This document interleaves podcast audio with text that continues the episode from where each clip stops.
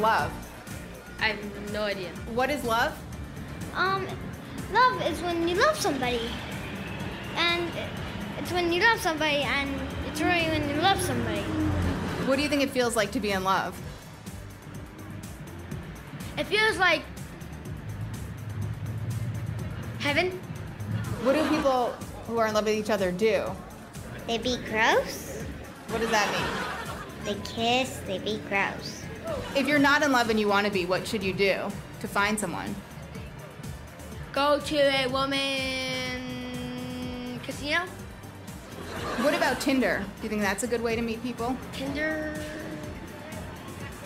Maybe. If it's chicken, probably they would probably like it. Chicken Tinder? Yeah, I live there a lot. Yeah, it's fun to have on a date. Yep. Do any of your friends at school have boyfriends? I don't know that answer. My friend pretended she did, but it was just a stuffed animal. That's weird. I like to do it all the time. You like to do what all the time? Play with my Legos. Do you like girls? Yeah. Do you have a girlfriend? Yes. Who is she? Isabella. And what do you what do you like about her? Um, her hair. She she has beautiful toys. Is there anyone you have a crush on? It's a secret. I'm not telling anybody. Is so is she your girlfriend? No. But she's beautiful. Is that what do you like about her besides that she's beautiful? Uh, she's just beautiful. Is there any boy you have a crush on at school? No. How did you know you were in love with her? Um, when I met her in when I met her in kindergarten, she was just so beautiful, and I she had long hair. She was just so beautiful. I'm not really into that stuff anymore, Like what stuff? like marrying stuff anymore. I feel like I want to be single this now. And what about like for the rest of your life or just now? Just at the moment, I'm not sure about. Maybe when I get older, I Just want to focus on yourself and your career. Yeah. What is love? I, I, I can do kicks. I'll see the kick.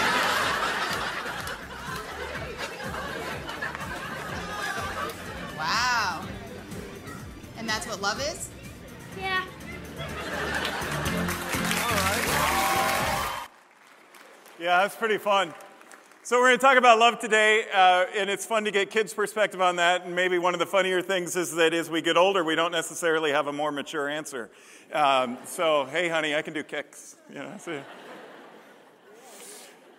What is love? In a few weeks, I'm going to preach about what the Bible says about love and marriage. It- it- the Greek word for it is eros, it's a romantic love, uh, sexual boundaries, all those things. So that should help attendance in a few weeks. But um, we're not going to preach on that until we get this one down. Because it doesn't do any good for us to talk about romantic love if we don't understand the deeper love that the Bible points us to. And that's this love that's an agape love. That, that's the Greek word for it. Agape means this love that's unconditional, this love that you don't earn, this love that depends way more on the giver than the recipient. Do you have that kind of love in your life? Do you offer that love for the world around you? That is your choice and has nothing to do with whether or not the person has earned it. Has nothing to do, nothing to do with whether or not the person has earned your love. You just give it. That's grace. That's agape. That's the highest form of love. It's selfless, it's sacrificial, it's unconditional, it transcends, it persists, it never ends, regardless of circumstance. It's always there. It makes no room for hatred, it makes no room for contempt, it makes no room for these things. That's love. Kids have a way of, of revealing um, to us in just some really simple, but often deep and profound ways what love is. There's more. I found this online. Kids were asked, What is love? Tucker, age seven, says, If falling in love is anything like learning how to spell, I don't want to do it. It takes too long. Caden, age seven, says, Love gives me a headache to think about, and I'm only a kid. I don't need that kind of trouble. He'll change. Regina, age 10, I'm not rushing into love. I'm finding fourth grade hard enough. I just love the girl in the video who's like, I'm taking a season off from dating uh, right now. Focus on my career.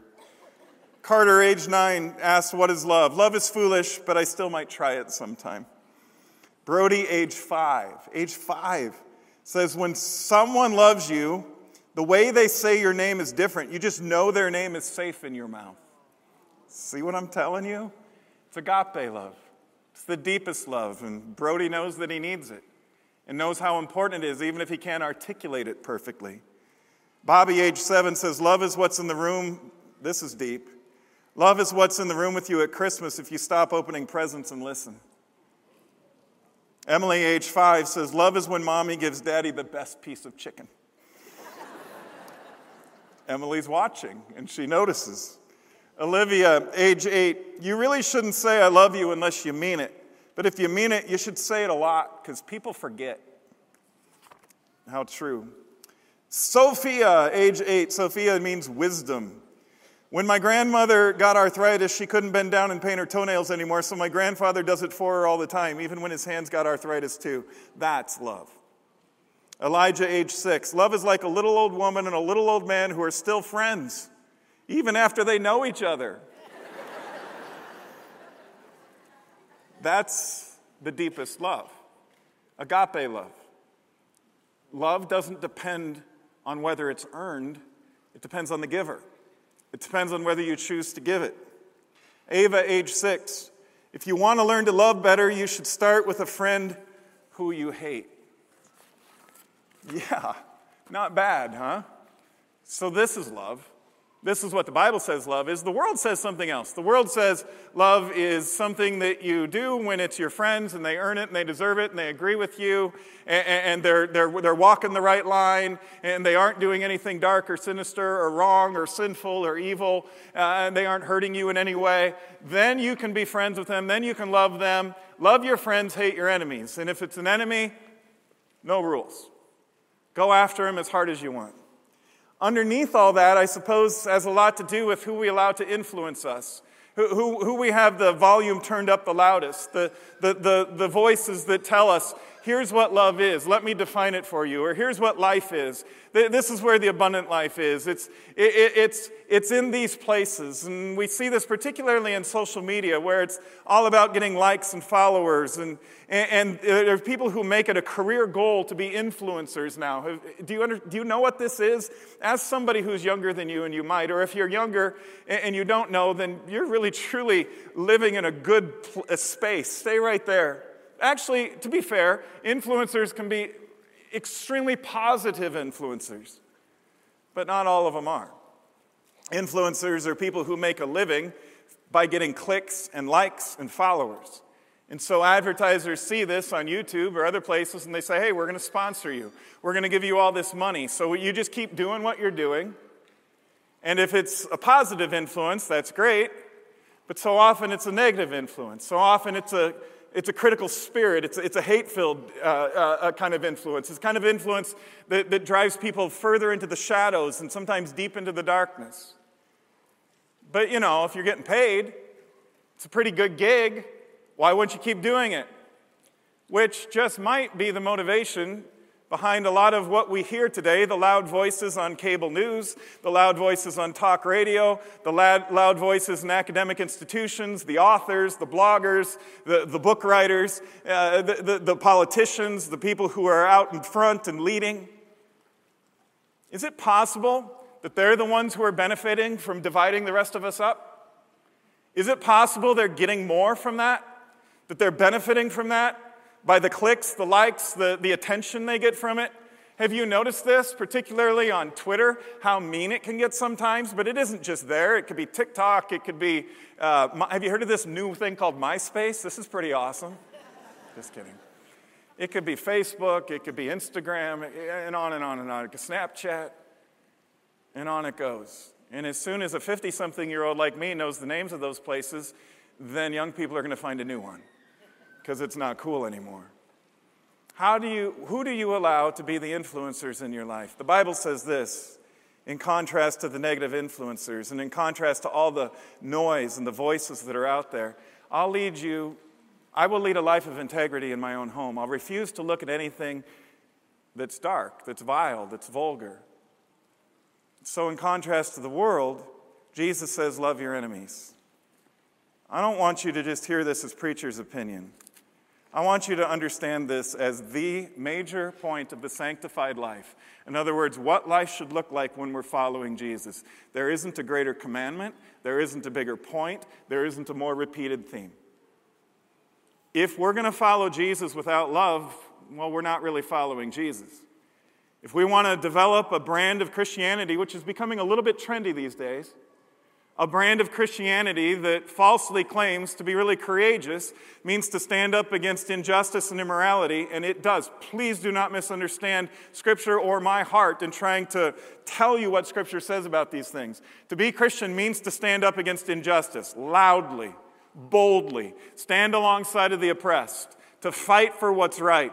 Christianity does mean to stand up against immorality, to stand for the sanctity of life, to stand for the issues that matter to God, and so they matter to us, to stand up for these things, but to do things in a way that reflects the spirit and the nature and the commands of our Lord Jesus Christ. He's our Lord. He says, Love your enemies. He doesn't just say, Love your friends. He doesn't just say, Love the people who agree with you. He doesn't say, Be civil to your enemies. He doesn't say, Be tolerant of your enemies. He commands us to go way deeper than that. He says, I command you to love.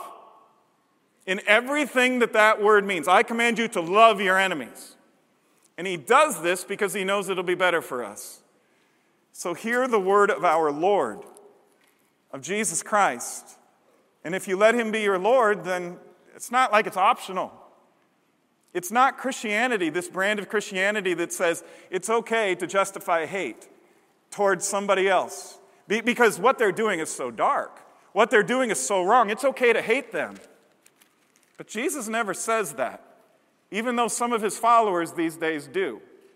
Don't listen to them, don't let them influence you. They're not being biblical. That's not biblical Christianity. Biblical Christianity is way more radical than that. In some ways, it's way more shocking than that. And in the midst of this series where we're trying to make sense of Jesus' most shocking statements, it starts right here. Matthew chapter 5 verse 43. Jesus says, "You've heard the law that says, love your neighbor and hate your enemy. But I say love your enemies. Pray for those who persecute you. In that way you will be acting as true children of your Father in heaven." If you love only those who love you, what reward is there for that? Even corrupt tax collectors do that much. If you are kind only to your friends, how are you any different from anyone else? Even pagans do that. But you're to be perfect. Skipping deeper into the Gospels, Mark chapter 12, verse 29, Jesus said, responding to the question, What's the most important commandment of all, Jesus? And Jesus says, The most important commandment is this Listen, O Israel, the Lord our God is the one and only Lord, and so you must love the Lord your God with all your heart, all your soul, all your mind, and all your strength. The second commandment is equally important love your neighbor as yourself. Notice it doesn't just say, love the neighbors you like, love the neighbors who agree with you, love the neighbors who stand in the same place on the issues of our day. Love your neighbor without, without any kind of condition. No other commandment is greater than these. So if you want to follow Jesus, this isn't an option. It means we might have to change some things. I am not suggesting this is easy. This is really hard. And it's particularly hard when we have all these influential voices telling us that you don't have to love, that it's okay to justify your hate, your contempt for other people, because they're just so wrong. You can go ahead and hate them then. And that's the way it's going to get better? Romans chapter 12, verse 9, to continue this theme. Don't just pretend to love others, really love them. I love the way that's worded. You can't fake it. You say, well, I'm a Christian, I love you, I can't stand you. I want nothing to do with you. Don't just pretend to love others, really love them. Hate, hate what is wrong, hold tightly to what is good. Again, it's not about saying you don't stand against the things that are wrong. You do. It's just the way you do it that matters to God. The way you stand up, the way you fight the good fight, the way you stand against injustice, the way you stand against immorality, the way you let your light shine, it matters to God and it matters to the world around you too. Which probably explains why this is the major theme of the Christian life in the New Testament. Hold tightly to what is good, love each other with genuine affection. Verse 14 of Romans 12 Bless those who persecute you, don't curse them. That's hard. God bless that person who just like rear ended me on that trip. God bless them. God bless the people who are, who are uh, corrupt and, and, and evil. God, God bless them. God, give them a better life. Don't curse them. Pray that God will bless them. Live in harmony with each other. Don't be too proud to enjoy the company of ordinary people. And don't think you know it all. Never pay back evil with more evil. Do all that you can to live in peace with everyone. Dear friends, never take revenge. Leave that to the righteous anger of God. For the, for instead, if your enemies are hungry, feed them. If they're thirsty, give them something to drink. We've got a missions fair going on here at our West Des Moines campus on the way out. And if you're at another location, look into these things. Get involved in the missions at your location. Get involved. This has always been a church that doesn't want to do Christianity removed from the call of God to be light for the world around us, to reflect the light and the power of God's love to the world around us. Don't let evil conquer you, but conquer evil by doing good. Is it possible the only way to conquer evil is with love? That love is the only thing powerful enough? How are you trying to conquer evil? With love or with hate? With grace or with contempt? 1 Corinthians chapter 13. Love is patient and kind. Love is not jealous or boastful or proud or rude. It does not demand its own way. It is not irritable and it keeps no record of being wrong. Does this sound like the influential voices in our world? It keeps no record of wrong. It's patient. It's kind. It's not jealous. It's not boastful. Does this sound like the voices that we're following in the world today? Humble voices? Because to follow our Lord means that's what we're going to look for. We're going to look for the humble voices. We're going to look for the ones that don't keep records of wrongs. We're going to look for the grace based voices. We're going to look for the voice, we're going to let them be our influencers. It does not rejoice about injustice, but rejoices whenever the truth wins out. Love never gives up. Love never loses faith. It's always hopeful. It endures through every circumstance. Three things will last forever faith, hope, and love. And the greatest of these is, you know it, it's above all, Colossians 3, verse, verse 14. Above everything else you can do as a Christian. Above all the other important things that show that you're a Christian. Later in the Bible, it says, People will know you're Christians by the way you love people. Here it says, above all, clothe, clothe yourselves with love, which binds us all together in perfect harmony. And finally, I mean, I could go, I could go all day on this. It's just page after page, verse after verse, chapter after chapter. I'm just pulling out a few. 1 John chapter 4, verse 20, this is, this is one that gets right in our face. If you say, I love God, but hate a brother or sister, you're a liar. Well, that's bold. If you say, Oh, I love God, I'm all with God, but I hate those people. I hate her, I hate him. I, and I should. I'm sure God's okay with me hating this person because this person, I mean, look at what this person has done to me or to the world or whatever it might be. Look where this person stands. Look, look at this person's issues. Look, look at the things this person is for. Of course, I have to hate this person. I might even call that person the devil. I might even say this person is the worst. If you say, I love God, but hate a brother or sister, you're a liar. Those who love God must also love their brothers and sisters without condition. Not just the ones you like, not just the ones who agree with you, all of them. Everybody okay? Let's take a breather here, all right? Let's laugh a little bit. Let, let, let's take a breath. I want to show you some more examples of the influencers, the voices that are out there. And some of you know this better than others, but on social media, the way you get attention is you hate. The way you get attention is you pile on. There's this thing called um, motive attribution asymmetry. That's the academic way of, of saying something, it's a pretty simple concept. It's this thing that's developed over the last 10 or 20 years in, in our culture that says it's not just a competition of ideas and a, and a respectful debate uh, about which is the best way to go, which is a very healthy thing to do. Please hear me as clearly as I can possibly say it.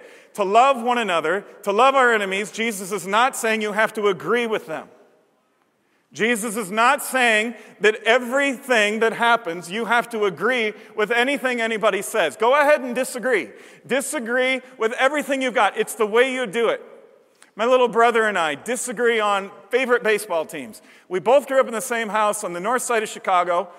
So he should be a Cubs fan because they're the North Side team. But for some reason, I'm going to love him as I say this. For some reason, he likes the White Sox. It's just wrong.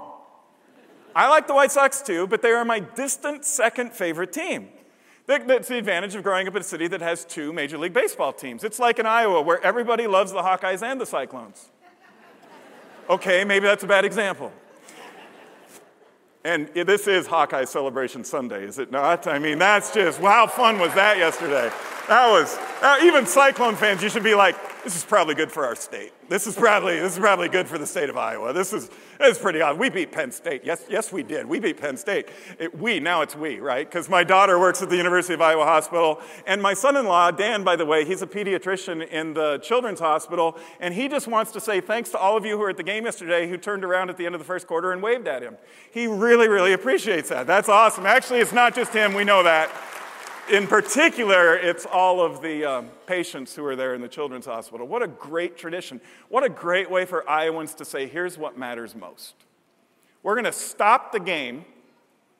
We're going to stop the game that has become a bit of a religion for some. We're going to stop this game to remember who we are, to remember what matters most to us as Iowans, that we care about those kids who are in the hospital up there. That's love back to my brother and me. So we text each other a lot. We love each other a lot. We were each other's best mans at our weddings. And, and, and, you know, so it's a genuine, authentic, deep love. It's a brotherly love, if there ever was one. But man, when he starts peppering me about how bad the Cubs were this year, because they were, and how great the White Sox were, they were during the regular season, although not so much now. So when he peppers me with that stuff, it's all good, clean fun until it gets personal. And I'm not just saying it comes from him to me, sometimes it comes from me to him. But when it gets personal, when we start calling each other slow, or, or that you don't really know anything about this game, or you're just, you're just a bonehead, or well, well, how can you not see that? It starts to get personal. Now we've crossed the line. Competition of ideas, which team is better on, on a silly, superficial level? Great. On the deeper issues of life? Great. Competition of ideas is good. You don't have to agree. You don't have to agree. Fight the good fight, Christian. Stand up for justice. Stand against immorality. Fight the good fight with everything you got. Great. But make sure your motivation is love. Because if you don't, the Bible says it's time for you to be silent. If you can't speak the truth in love, don't speak. Stop talking. And by no means should you become an influencer. Or should you follow influencers who spew their hate out and say the way we're going to make this world better is we're going to hate the other side. We're going to hate the people who disagree with us. We're going to mock them, and we're going to have contempt for them, and, we're going to try to have them destroyed. Where does that lead?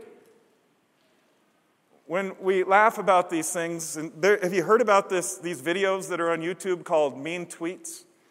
They, they have, it was on one of the late night shows, and now it's on YouTube. It, celebrities come out and they read the tweets that people have tweeted about them that are just nasty mean. And they, for the most part, have a good nature and a good spirit about it, and you see their reaction, and that's what's kind of funny. And I think it's okay to laugh about it because we're laughing with them. But underneath it all, they're human beings, no matter how famous they are. No matter how rich and popular they are, they are, they're flesh and blood. They have feelings. And some of this stuff has got to hurt. I mean, it's funny, but there's another story going on here. And what does this say about what we've become? That this is out there on a billboard called Twitter. Take a look. You can laugh, it's okay. This out there. I hate Jon Hamm. I hate his face. I hate his pig name. I hate how smug he always looks. I hate Jon Hamm. My mom thinks that Joseph Gordon Levitt looks like a Q tip. Rob Lowe looks like skin cancer. I find Bill Murray not funny.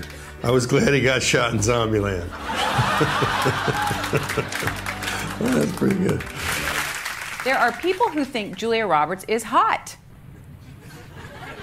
Her gigantic mouth looks like it will devour an elephant in one bite. Thank you, Chemotherapy 7, and good luck. Ashton Kutcher needs to get hit by a bus ASAP. Mindy Kaling is not funny or attractive. She has an annoying voice and just plainly sucks. Why does she have her own show? I feel like this is more than 140 characters. David Blaine looks like his voice is putting his face to sleep. Ethan Hawke seems like a guy who wasn't supposed to be a movie star, but he slipped through the cracks and everyone was just like, okay. Will Ferrell is overrated. Sorry, but he just screams. It's kind of true. Jon Hamm is a soft boy with a dad bod. Hashtag truth. Maisie Williams looks like a very young grandma. I bet Zendaya's feet smell like Funyuns. Let's check, shall we? No, smells like success to me. It must suck to be a cute little kid, only to grow up looking like a creep. Yes, Fred Savage, I'm talking about you. The older Mark Hamill gets, the more he looks like Yoda. Seriously, seen that guy lately? He's Yoda. Mmm, mean burn this is. Thanks a lot. Wow. 93% of Americans in a recent major survey said they've, they've had it with this. They've had it with the divisions. So, why do they continue? Why do they go on? Is it possible that the 7% they gain something from it? There's something in it for them? That they realize that if we can just get you more and more divided, we're the only ones who win? Because you'll keep tuning into our cable news shows and our talk radio shows, and you'll keep clicking like, and you'll keep following us, and advertisers will notice this, and they'll fund us. And if we don't hate, we won't get funded. Have you worked that one all the way through in your mind yet?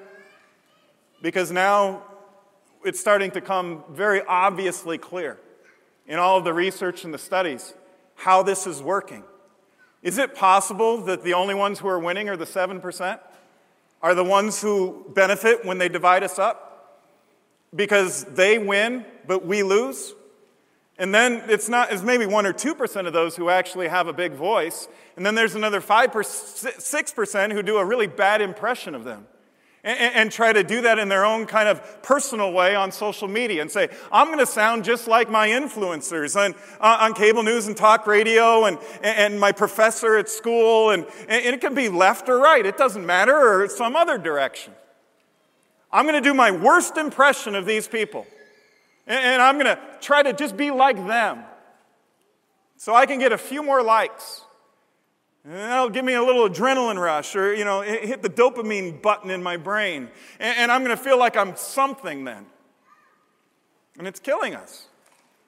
It's killing us spiritually, it's separating us emotionally, it's crushing any hope for unity we have in the United States of America. It, it, it's absolutely destroying us. And it's time to stop. It's time for us, especially as Christians, the hundreds of millions of Christians, uh, the tens and tens of millions in this country, hundreds of millions in this continent, billions worldwide. It's time for us to be who our Lord commands us, doesn't politely suggest, commands us to be. Love your enemies. It will stop this. It will stop this nonsense. It will stop this division. It will stop this disharmony. It will stop this. It will stop this world where only 7% are benefiting and 93% are paying the price. It will stop this. It's the only way. Only love has the power to stop this. This is why we should love our enemies. This is, it isn't just Jesus says this, so we should do it, although that's the first and maybe the best reason. Our Lord commands it. Did you grow up with a dad like I did when I would question, Dad, why do I have to do what you just told me to do? Mike, when I tell you to do this, when I tell you to jump, you just say to me, Yeah, you had a dad like that too. So our Lord commands it. Our Lord commands it, and because He says it, we have to trust it. It really becomes a question of faith. Do you trust Jesus enough that just maybe He sees things we don't see? And that do you trust Jesus enough to know that He has our best interests at heart? And so when he says love your enemies, he's saying it for your benefit, for my benefit, for our benefit, for the world's benefit. That Jesus wouldn't command us to do something that's going to hurt us, that he wouldn't command us to do something that's going to hurt other people. And so he says, You do this because I command it. And I command it because it's the key to life. The second reason we should love our enemies is because hatred pushes us away from the good life. Bitterness, cynicism, anger.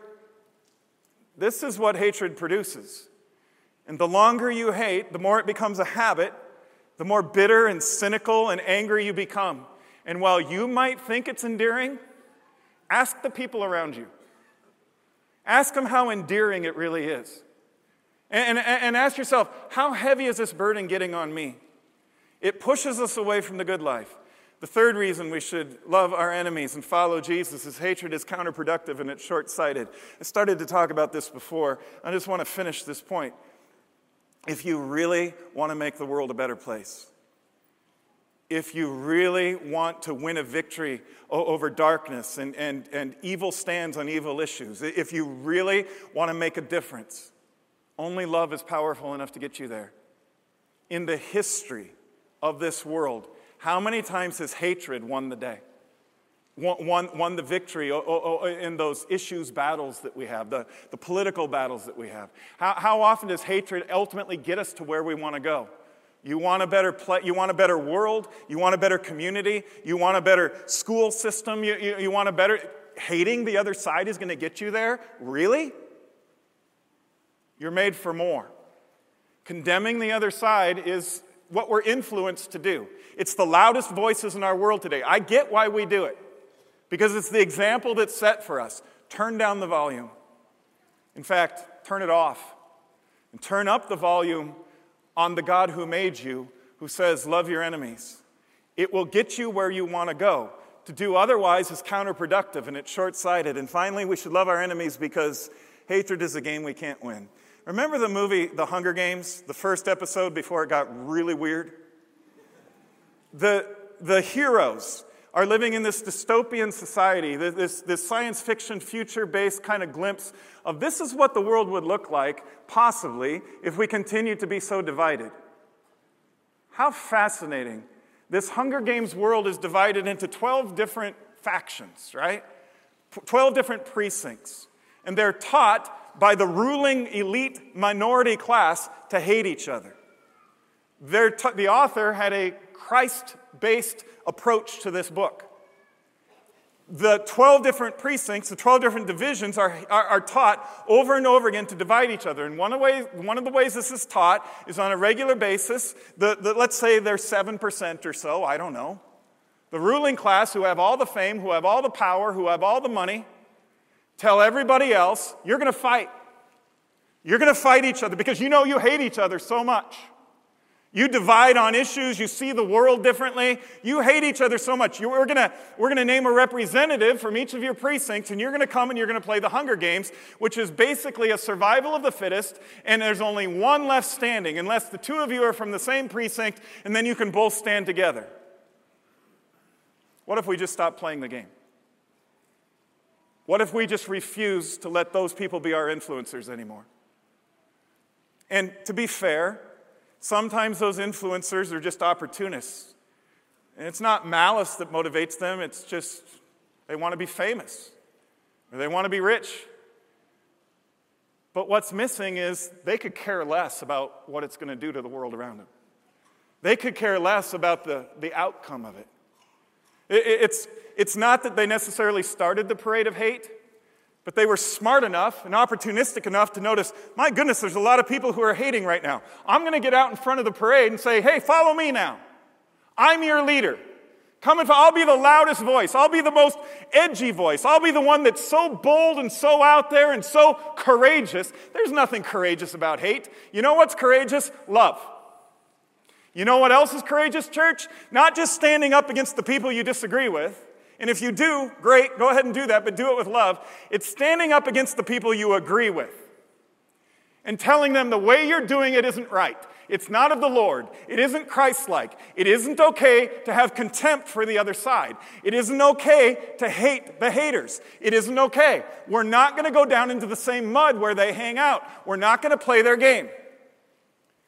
When's the last time you stood up to those you agree with and said, While I agree with where you stand on this issue, I don't agree with the way you're doing it? Because the price is way too high. It's too high for you, it's too high for me, it's too high for the people in our group, it's too high for the people who see things the way we see them. It's way too high. It's too high for the world, it's too high for our future.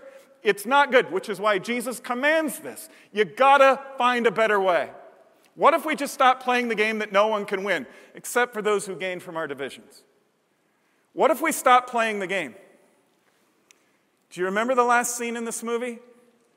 Our two heroes from the same precinct are the only ones left, so yay, they win, right? All the other precincts are done. Only then, the dividers, the influencers, they're not satisfied, and they want one more division. We can only have one champion, one victor, only one person stand at the end. And if you start to see the world that way, that the only way we're going to win these social issue wars, these battles, these culture wars, is to destroy the other side, you've fallen into the same trap. You'll never win that game. You, your side will never win that game. The only way to win is to tap into something way more powerful. And that's what they do. Our heroes, they find love at the end. And they absolutely refuse to hate one another. Take a look. Attention, attention, tributes. There has been a slight rule change. The previous revision, allowing for two victors from the same district, has been revoked. Only one victor may be crowned. Good luck. And may the odds be ever in your favor.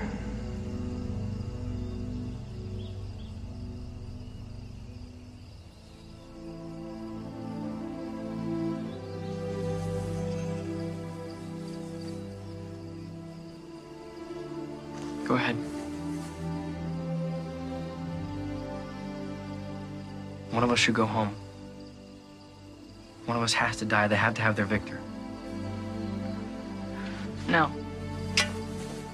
They don't. Why should they? No. Trust me. Trust me.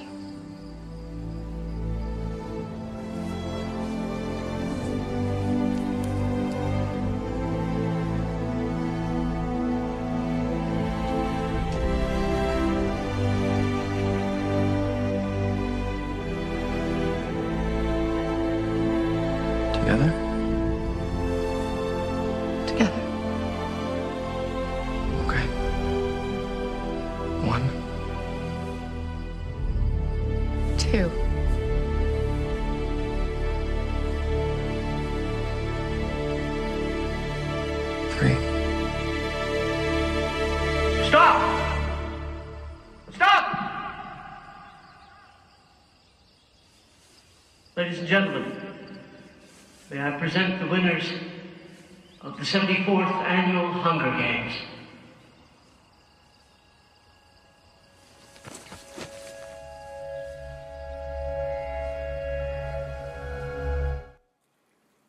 You want your side to win? History teaches you'll never get there until you learn how to love your enemies, the other side, the people who oppress you, the people who make things worse from your perspective. You'll never win until you learn to love them. Our heroes in this movie refused to let the influencers divide them. They chose love. They chose love. So they found victory. So they found life. So they found freedom. So they find hope. So they find peace. So they find joy. And so it is with us. What if instead we started a new game where the most important rule is love? And there are no rules more important than that. And that's the one rule that can't be broken. Even love for our enemies. And out of love, when we have a friend who steps outside of those boundaries, we lovingly pull that friend back. And we say, What you're doing isn't good. It's not good for our cause. It's not good for our side. Even though the voices who sound like you sound right now are getting all the attention. When, church, are we going to stop funding the hate? When are we going to start turning off those channels and those videos and those social media platforms and those places? I'm not saying videos and social media is bad. There's a lot of good that happens there. I'm talking about the hate that hangs out in those places. When are we going to stop funding it? Because your clicks and your likes and your follows and your ratings and your tuning in funds them. It funds the hate. When are we going to draw a line and say, not for us, not for us as followers of Jesus Christ? We will not, no matter how popular you become, no matter how courageous and bold everybody falsely says you are, that you're finally standing up and saying what needs to be said, maybe, but the way you're saying it is not going to be helpful to our cause. What if instead we started a new game where the most important rule is love? What if we learn to love our enemies? Now, if we do that, we got to talk about how, not just why. So, here, just briefly as we wrap up, is how we do this. And the Bible lays it out for us. Jesus, right after he says, Love your enemies, did you catch this part from Matthew chapter 5? He says, Here's how you love your enemies start by praying for them. Not, God, strike down my enemies with lightning. God, bless them. Bless them. It'll start to change your heart. And that needs to happen, not just for their sake, more so for your own, and for my own, and for our own. Number two, see them through a lens of grace. God fills us up with His unconditional love, which is grace. He loves us even though He sees us. The Bible says, even though we're filled with sin, He died for us. No greater love, the Bible says, has the world ever known than this. God loves us so much that He gave us His only Son, knowing where His Son was going. That's grace. It's love that doesn't depend on whether it's earned or deserved. None of us earn or deserve God's love. Not one of us have earned, myself, front of the line, do not earn or deserve God's love. We have fallen short, and the Bible says this. All of us have sinned and fall short. Grace means we get what we don't deserve. That's an amazing thing. It's amazing grace. And since God gives it to us, there it is. Now we just reflect that. Now we just let that fill us up and naturally pour out of us to the world around us. That'll get us there. It's not easy. It could take days, weeks, months, years. But enough of this justifying hate nonsense and saying, well, I'm a Christian, but I don't, I don't love everybody. That's not Christian. That's not following Jesus. You can say that it is, and you can get a bunch of friends who say that it is, and you can even get some loud influencer voices who say that it is. You can even get church leaders who tell you it is, and make their whole church about hate. But it isn't Christian. It isn't biblical. It isn't Jesus. No matter how much you want it to be, no matter how much your sinful nature wants it to be, because it, you know, scratches that itch of your sinful nature, my sinful nature. We won't go there. And it's time for the rest of the church to stop going there too. We have influence, folks, more than you think. Make Jesus your biggest influencer. Turn down the volume on the others and turn up the volume on Jesus. And test everything through the lens of does this sound like Jesus? Does this person that I pledge my allegiance to, that I follow, that I like, that, that, that I give my, my tune ins to, does this person sound like Jesus? Does this person reflect the Jesus who commands his greatest commandment that you will love one another, even your enemies? Does this influencer who I allow to influence me in my life, does he or she sound like Jesus? Because if he or she doesn't, I need to find somebody else.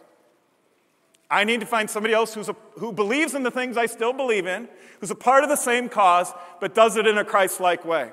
And I will reject those who don't, and I will stop following. And that leads to the last one. Don't underestimate the power of love. Trust it. Look at history. Do you remember in 1987, those of you who are old enough, when President Reagan went to the Berlin Wall, a wall that divided communism from freedom and democracy? Right in the, in, in the height of, of the Cold War, kind of hitting a crescendo. Do you remember what he said, those of you who are old enough? And if you're not old enough, maybe you've read this in history class. Mr. Gorbachev, tear down that wall.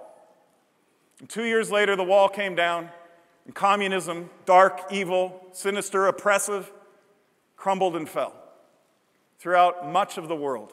There's only remnants of it today. Well, unless you count China, which is pretty big. But it fell in the Soviet Union, and it fell in a lot of the Eastern Bloc nations. And you might think, if you don't know the rest of the story, that it's that President Reagan was bold enough to stand up and say, tear down that wall. And that was great, and that was well timed, and it was great that he brought his voice to the movement that had started five years before. Do you know where the movement to end the Cold War started? Do you know where the movement to tear down that wall started? A Lutheran church in Leipzig, Germany. It's way smaller than this one. A pastor, a young pastor at the time named Christian Fuhr, was the pastor at St. Nicholas Lutheran Church in Leipzig. There, there it is. Beautiful, isn't it? Outside and in. And he started preaching. Remember, Leipzig was in East Germany, it was in communist Germany. But communist Germany gave pastors like him the ability, the, the little bit of leeway to, to preach what Jesus preached. So he started preaching what Jesus preaches love your enemies. Even though we know communism is oppressive, even though we know it's taking life away from us, even though we know it's taking freedom away from us, we will love the people who are doing it. We will hate what they're doing, but we will love them. We will not let contempt grow in our heart for them. It started a movement, a revival. And it was so attractive, it started drawing thousands of people to their church. Over and over again, they started filling it up, and then they would come and worship, and then they would spill over into the streets after the services, and they would light candles, and they would go out week after week after week. Sunday services and weekday prayer services. They would come and they would worship, they would come and they would pray. In this Lutheran church, they would go out as they continued to grow bigger and bigger all the time, and they would go out and protest. They didn't tear down buildings, they didn't light fires, they didn't, they didn't uh, start riots. They went out and they made their voices heard.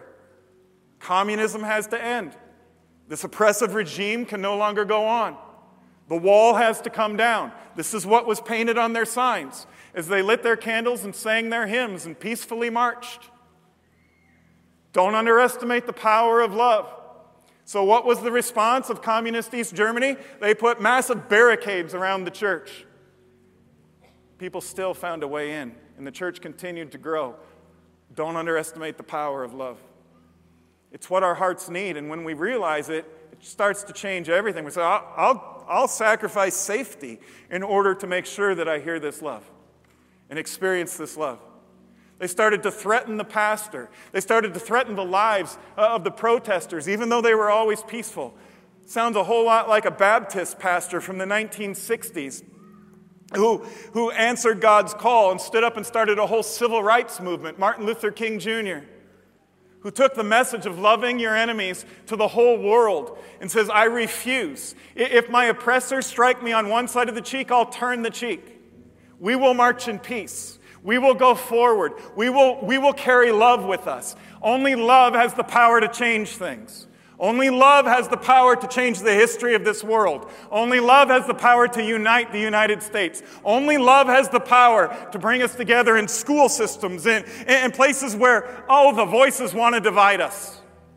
The influencers want us to be split up. So maybe they can gain. Despite all of the threats, the church continued to march. And it became a movement that started to spread to other cities all around Germany, east and west. And now there's hundreds of thousands of Germans protesting every week. Five years later, President Reagan shows up at the wall and adds his voice to the movement and says, Mr. Gorbachev, it's time, tear down this wall. The movement that started five years before. He brought his voice to it. A good move. Two years later, the wall came down.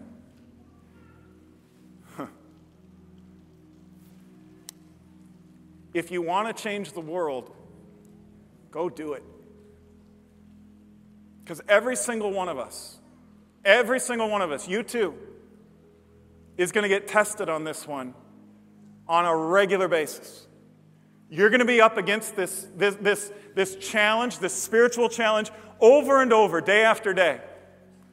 Will you please rise up and be the church and say, This is it. We draw the line. We will not hate anymore. We will not add our voice. We will not fund it anymore. We will be followers of Jesus Christ. We will follow the way, the truth, and the life, and we will bring his light to the world. Amen? Let's stand up and sing about the power of God's reckless love. I'm not mad at you, I'm just fired up. Come on, church, let's be the church.